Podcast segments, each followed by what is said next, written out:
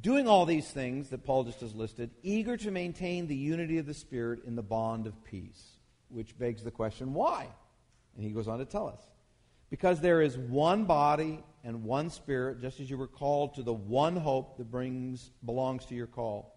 One Lord, one faith, one baptism, one God and Father of all, who is over all and through all and in all.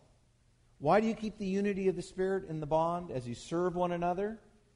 As you discipline yourself to serve one another? It's because you really do belong to each other. You're part of this new family. It's not just me and Jesus. It's you and Jesus and a much bigger family than even Harvest here. That God has been calling together over centuries. And we belong to that family.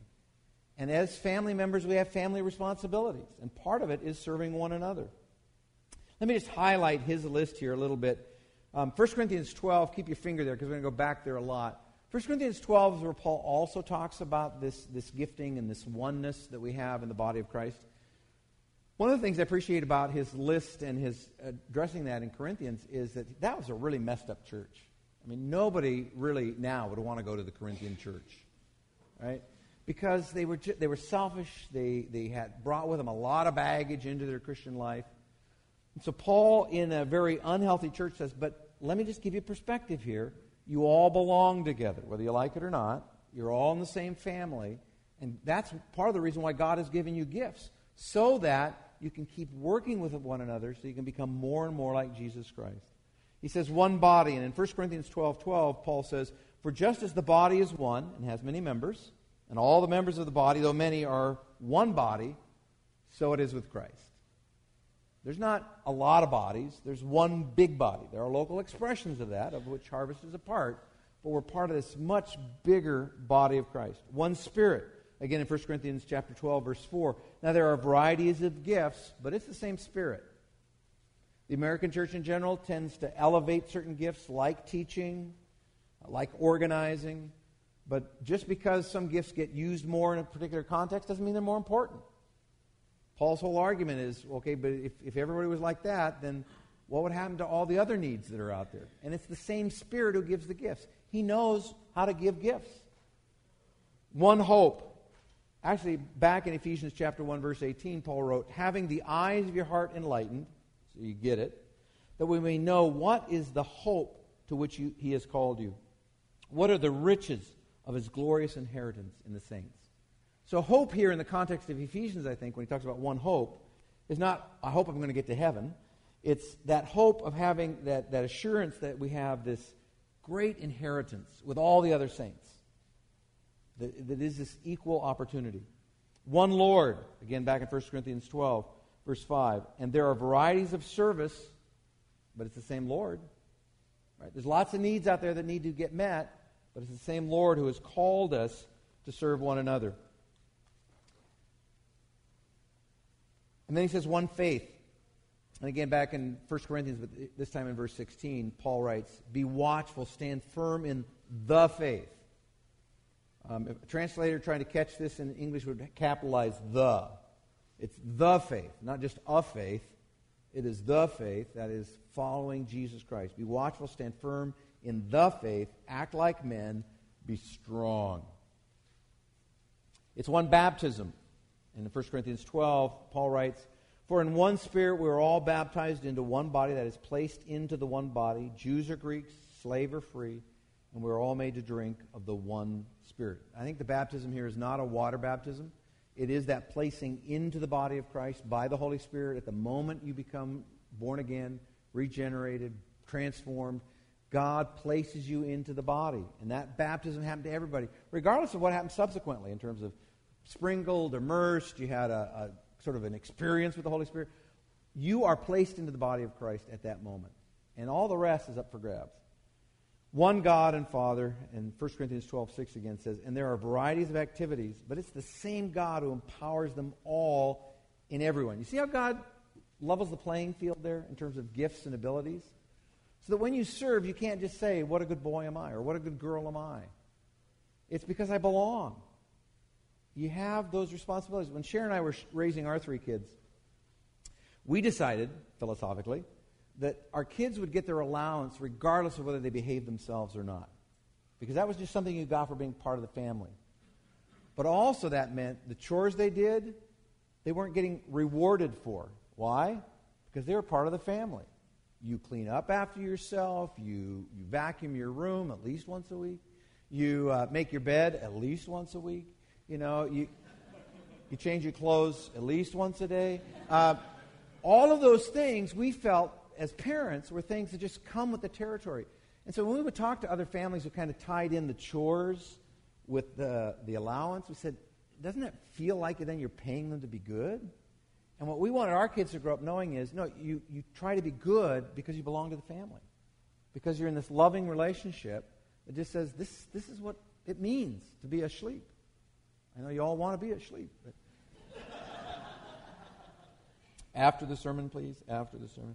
Um, and so, what Paul keeps saying is it's because of who you are and who you belong to that this service has to grow out of that. If not, it becomes very twisted very quickly. Now, let's talk a little bit about diversity. And here is where it begins to really get into the whole service imagery. This is in verse 7. Because to each one is given a grace. Ephesians 4 7. But grace was given to each one. See, he said just like I said according to the measure of Christ's gift. In other words, everybody gets at least one grace, or sometimes it's called a gift. At least some sort of unique to you expression of how Christ is going to live out his life and his power in you. Um, this is kind of interesting, at least to me. Um, on the Church of Our Savior in Washington, D.C., very big church, they have this in their charter. It says, on the ship of the church, there are no passengers. All are members of the crew. Isn't that great? Let me read that again. On the ship of the church, there are no passengers. All are members of the crew. You don't get to pull the deck chair out and wait for somebody else to come by, you know, the drinks with the umbrellas or whatever else. That's not what church is about. Everybody is crew. You've all got a, a place to do something, whatever that might be. Now, he goes on to say that some are graced to be leaders. Verse 11. And he gave the apostles, the prophets, the evangelists, the shepherds, and the teachers. Then he's going to go on to talk about why he gave them. But to some are given leadership positions. Not everybody, by the way.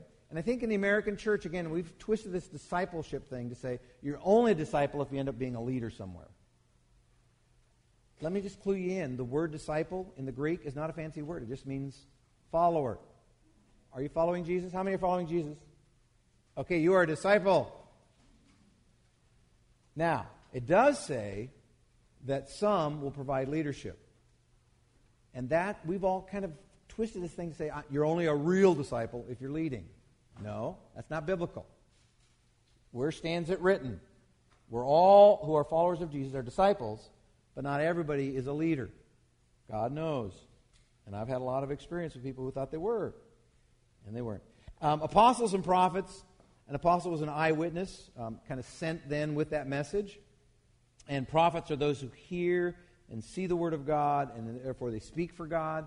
There's some debate among uh, people who study the Bible as to whether those are offices that kind of were the foundation of the church and they've gone now, or if they're still functional. I'll leave you to talk amongst yourselves after the sermon on that. But evangelists are basically the obstetricians.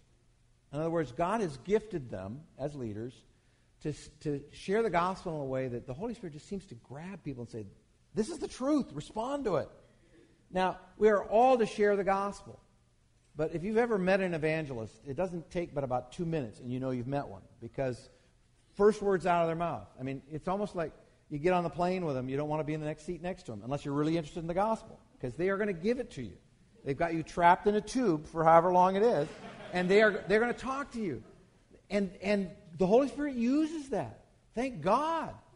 Because a lot of people come to Christ as a result of that. Luis Palau, Billy Graham, I mean, those are kind of the big names, at least in my day. Now it's a lot of other people. But evangelist is a gift. They just seem to be able to articulate it, to translate the good news into something that resonates with the person they're talking to. Now, let me say again we're all to share the gospel. In fact, what's fascinating if you do a study on the gifts of the Holy Spirit is, except for what I would call sort of the, the more dynamic things like tongues, prophecy, healing, Um, except for a few of those, every gift listed in Romans 12, 1 Corinthians 12, Ephesians 4, and 1 Peter 4. Those are the four passages that talk anything about gifts.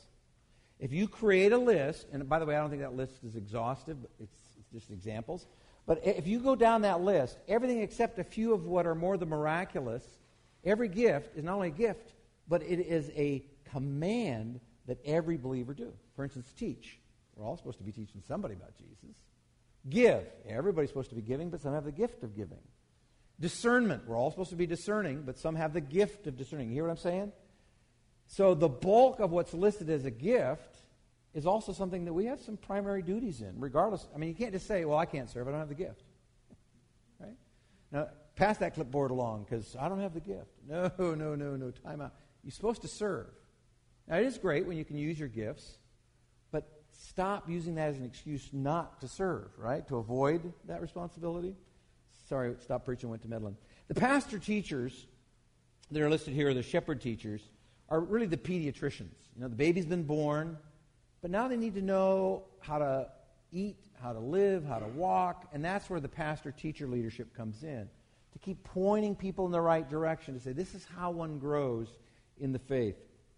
So while some are graced to be leaders, all of us are graced to serve. I know you didn't want to hear that, but I've been leading up to it all morning. Ephesians 4, verse 12. The reason for this leadership is to equip the saints for the work of ministry. Why? For the building up of the body of Christ. That's why we serve.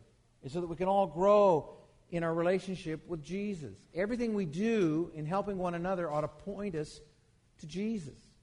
How does Jesus do it? How does Jesus think? What would he want me doing in this situation? And by the way, when it says uh, the leaders are to equip the saints to do the work of ministry, that doesn't mean just getting people for the nursery or the children's church or the youth ministry, right?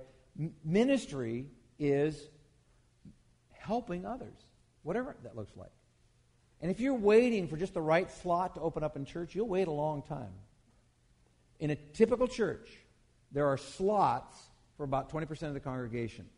Even if you, I know some of you who recruit wish you fill it up quicker than that, but there's only really room for about 20% of the congregation to do children's church and teach Sunday school and be involved with the youth or whatever in a typical church. That means 80% would get a pass then and not ministering. Well, I guess there's nothing for me. No, no, no, no. Phone calls of encouragement. Showing up to visit somebody when they're in the hospital. Ask first, by the way, just a little heads up. Because um, sometimes they don't want somebody showing up. Um, just listening over a cup of coffee to somebody. Those are ministries. Those are important ministries. And you don't have to wait for the pastor or somebody in the leadership to say, uh, Would you mind being friends with so and so? Go find those ways to serve. Verses 20, 12 to 16, by the way, is one long sentence. Paul tends to do that. And he gets worked up again when he talks about the purpose of those gifted people equipping the saints to do the work of the ministry. He says in verse 7 to each is given, that, he, that is each person in the congregation, this is in 1 Corinthians 12, by the way, to each is given the manifestation of the Spirit for what? For the common good. A fruit tree, for instance, does not produce apples so that it can sit there and eat its own apples, does it? Right? Why is fruit produced on a tree? For the good of someone else. My wife plants a garden, and the zucchinis are coming on. I should have inflicted some of them on you. Um, we bring them to our local church all the time because, again, that's the good fruit is something you get more than what you planted, right? I mean, if I had to plant one seed for every zucchini I was going to get, it'd be pretty demotivating, right? One little seed and you get more zucchinis than you ever want. I think I've mentioned this before. In Santa Margarita, a little town on the Central Coast where we grew up, the joke was the only time in Santa Margarita, because it's a town of 1,100, the only time you had to lock your door was when the zucchinis were getting ripe. Because if you didn't, people would leave them on your kitchen table because they have got way too many and they were going to they're going to share them with you. Well, that's really what fruitfulness is about. Is is giving to someone else, sharing the wealth, not just for your own good. Um, again, I love teaching, but I don't do it so that I can say, "Wow, that was a great sermon, man." Um, what I really always am praying is, God, would you use the things that I've learned some of you have probably heard me say, if you've ever been nice enough after a sermon to say, you know, I really appreciated that. And, I, and I, my comeback, because it's true, is I learned a lot. You know, because, and what I want to do is these sermons are just the overflow of the things that God's teaching me from the passage. So the goal of these gifts is first of all unity. Verse 13 in Ephesians 4 until we all attain to the unity of the faith and the knowledge of the Son of God, to mature manhood, to the measure of the stature of the fullness of Christ. I mean, basically, Paul says you'll know that the body is working well and using their gifts and serving one another when there's just this unmistakable unity. Again, you may have some ornery people still in the congregation, but you know how to live with them in love. You, you live with them in an understanding way. Remember those attitudes we talked about the first part of this sermon? You, there's a humility, there's a grace, there's a, a forbearance, but there's a unity. It's like if you mess with my family, you got to mess with me. When my son in law, Dave, took me out to breakfast, I made him pay, to ask or, or talk to me about marrying Kelly, I just said, you know, Dave, just one thing I want to make very clear before I give you my answer. If you hurt her, you die. and I said, that's either emotionally or physically. You hurt her, you die. And I've reminded him about every six months since then. They've been married about six years. Why? Because I care for Kelly and I care for any fruit that would come from that. And they've got two and another one on the way. But it's that, that unity. Dave is not the son in law I would have asked for. He'll, he may listen to this sermon. He knows this. We've talked about it. but he's everything Kelly needed. Hear the difference? He doesn't go to the movies I go to. He doesn't read the books I read. You know. But I've learned. I even went to a pay-per-view ultimate fight with my son-in-law, so that I could get on his turf. Right? That's how much I love him. See, that's the body of Christ. It's sometimes I do things that wouldn't be my choice, right?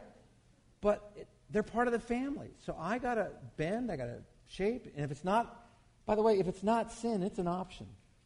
Can I get an amen? If it's not a sin, it's an option. Doesn't mean you have to do it. But I think sometimes as Christians, we've put this thing on, well, we don't do that. Where stands it written? But stop preaching, went to meddling. Let's move on. Besides unity, the other goal here is maturity. That's the second half of verse 13 in Ephesians 4. To the mature manhood or womanhood, to the measure of the stature of the fullness of Christ, so that we may no longer be children tossed to and fro by the waves, and be carried about by every wind of doctrine, by human cunning, by craftiness and deceitful schemes. Again, the, the reason for serving is for the good of all. And what Paul basically says is if we ain't all maturing, we ain't none of us maturing. I know that's hard in our culture because we just love that independent thing. You know, we are the Lone Ranger. We just going to do it on our own. And Paul basically says, as a body of Christ, as a local expression, if everybody isn't moving along, again, they won't move at the same pace. Some are a little further along than others, but if, if everybody isn't moving, really ain't nobody moving from God's perspective. You can't just say, I got mine. You got to say, how else can I help? What else do I need to be doing to help this local body? You can see why this is a discipline, right? Because my instinct is to look out for me. Before you judge me, your instinct is to look out for you. So we are all in the same thing. And that uh, I was going to bring a baseball bat. I decided not to. Because what I wanted you to do, some of you have been at camp, know what you do. You, you have a person hold it, right, and put their forehead on it, and they spin around about six times and then try and walk. You ever had somebody do that? Go home, try this on your kids. Um, because that's really the word here uh, when it talks about being blown here and there. It means literally to be swung around. And it's very disorienting. It, it comes from um, the Navy, from being out on the, in the ships. But it's you caught a wind now and you turned around. You're, you're basically going the wrong way.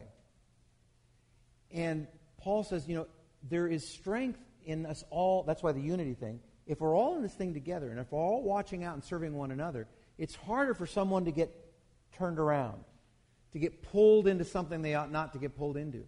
Because there's others there saying, um, that's interesting. Have you thought about, have you considered, what do you do with this passage? You know, all those things to ask all the right questions and point them to the right text.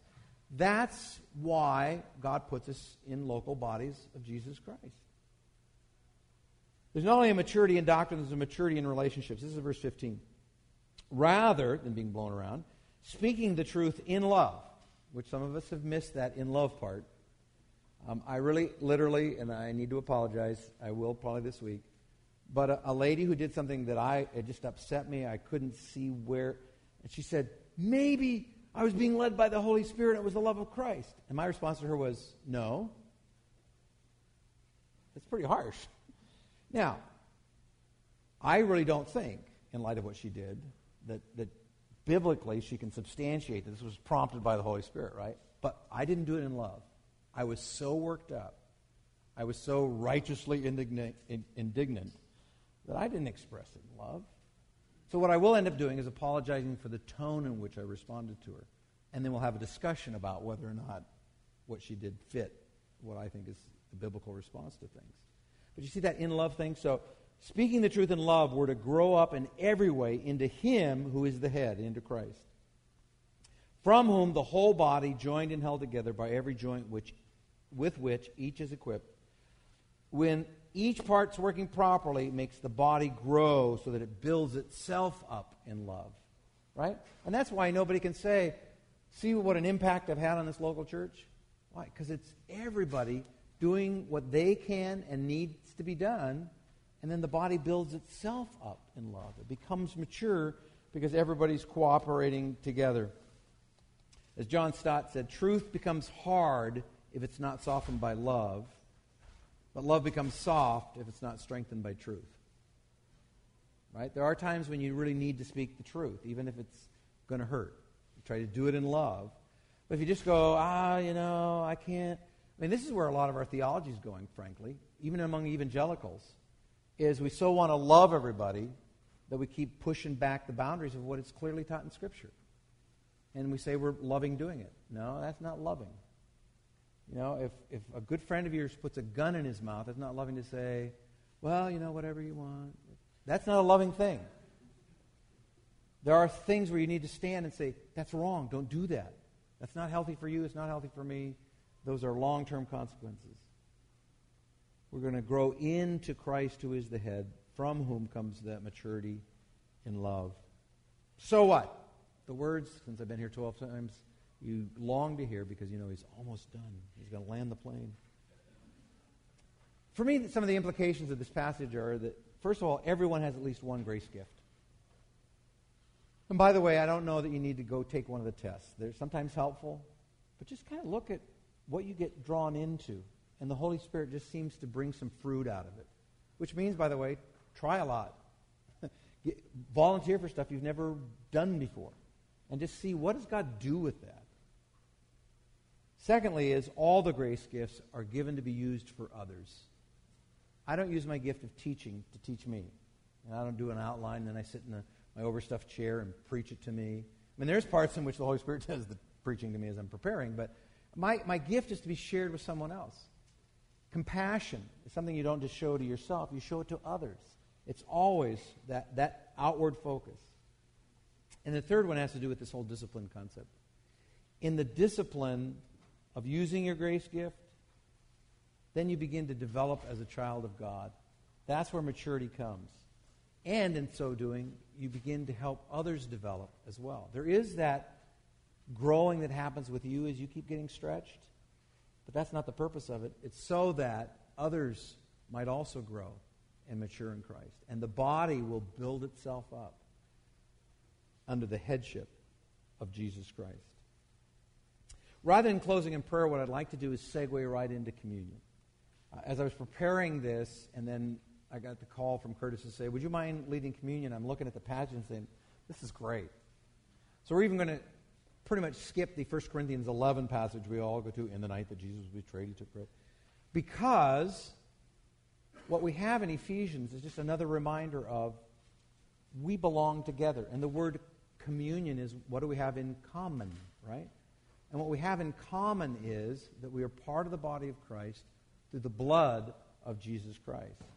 When Jerry was praying before the, the uh, service, he called it Eucharist. I love that word. because the word charis is grace, like the grace gifts here are called uh, charismas, or, and the EU on the beginning of it, of Eucharist, means good. So it's a good grace. The communion table is a good grace.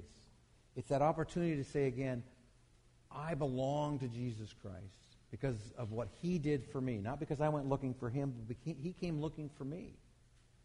And he loved me enough to go to the cross, take on himself my sin, so that I could be part of his family and we together could walk toward maturity.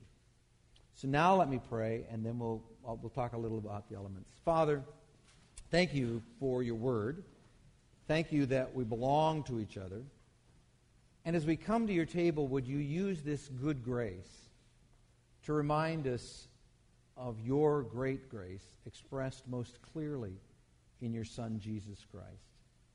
As we partake of the bread and the cup, would your Holy Spirit remind us that we didn't earn this, we don't deserve it, but it is ours as a free gift. I pray these things in Christ's name. Amen. There are two what we call elements. And do you guys end up distributing this? I don't know what you're. you're let's do that. So if we can get a couple guys, one, one to handle each side here. There are two elements, or there's two parts of it. And, and a reminder that this, this originally was part of the Passover meal. Jesus was sharing that Passover meal with his disciples. And at two points in that meal, Jesus says, in essence, there's something more going on here than simply remembering our deliverance out of Egypt. The first is when he took the bread, which was an unleavened loaf. It was used to remind Israel how quickly they had to get out of Egypt. When God said the doors are open, it was like, move. And Jesus takes that bread and he breaks it. And unlike the usual Passover service, he says, This is my body that is broken for you. I love the fact that one, he used the Passover, but just the fact that he would use bread. In every culture, there is one food in common, and that's bread. It's made out of roots, it's made out of wheat, it's made out of all kinds of things. But you can find bread in every culture on earth. And that's, to me, is significant because Christ became human. He became one of us. He emptied himself of all the rank and the privilege and said, I'm going to be like you. And by the way, I believe he still carries that body, glorified, but still carries that body today, and in fact will carry it for eternity.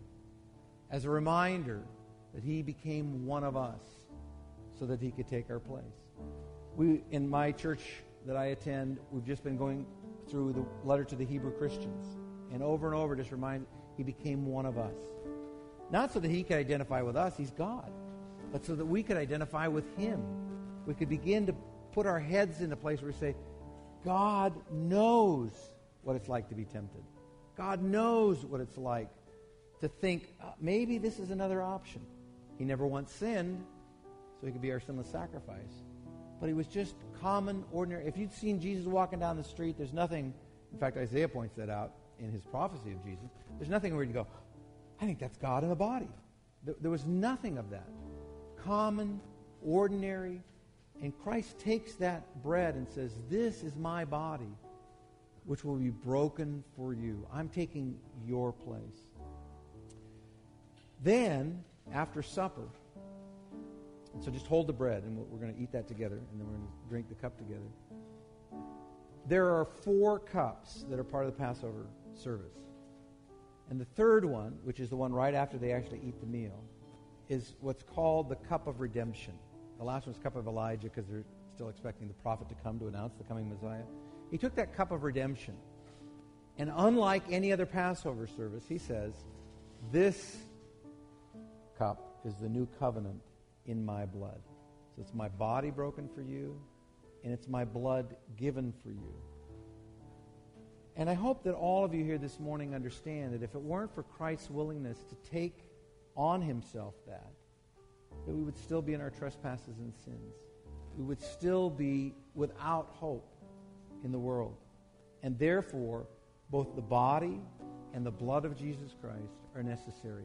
Now, you may be here this morning and you haven't yet committed to Christ. I've known a number of people throughout the years who the Holy Spirit just through the Word or maybe even in the communion itself just kind of went, it makes sense. I need a Savior. I can't do this on my own. And they took the communion as their very first acknowledgement that I am a follower of Jesus Christ. I'm not going to try and save myself. I'm going to take what God's already done and given to me. So, what I'd like you to do is to take the bread, first of all, and we'll eat it together.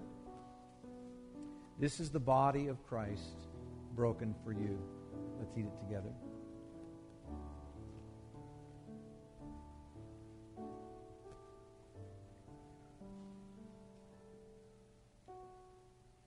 And then this is the blood of Jesus Christ, which is shed for you. Let's drink together.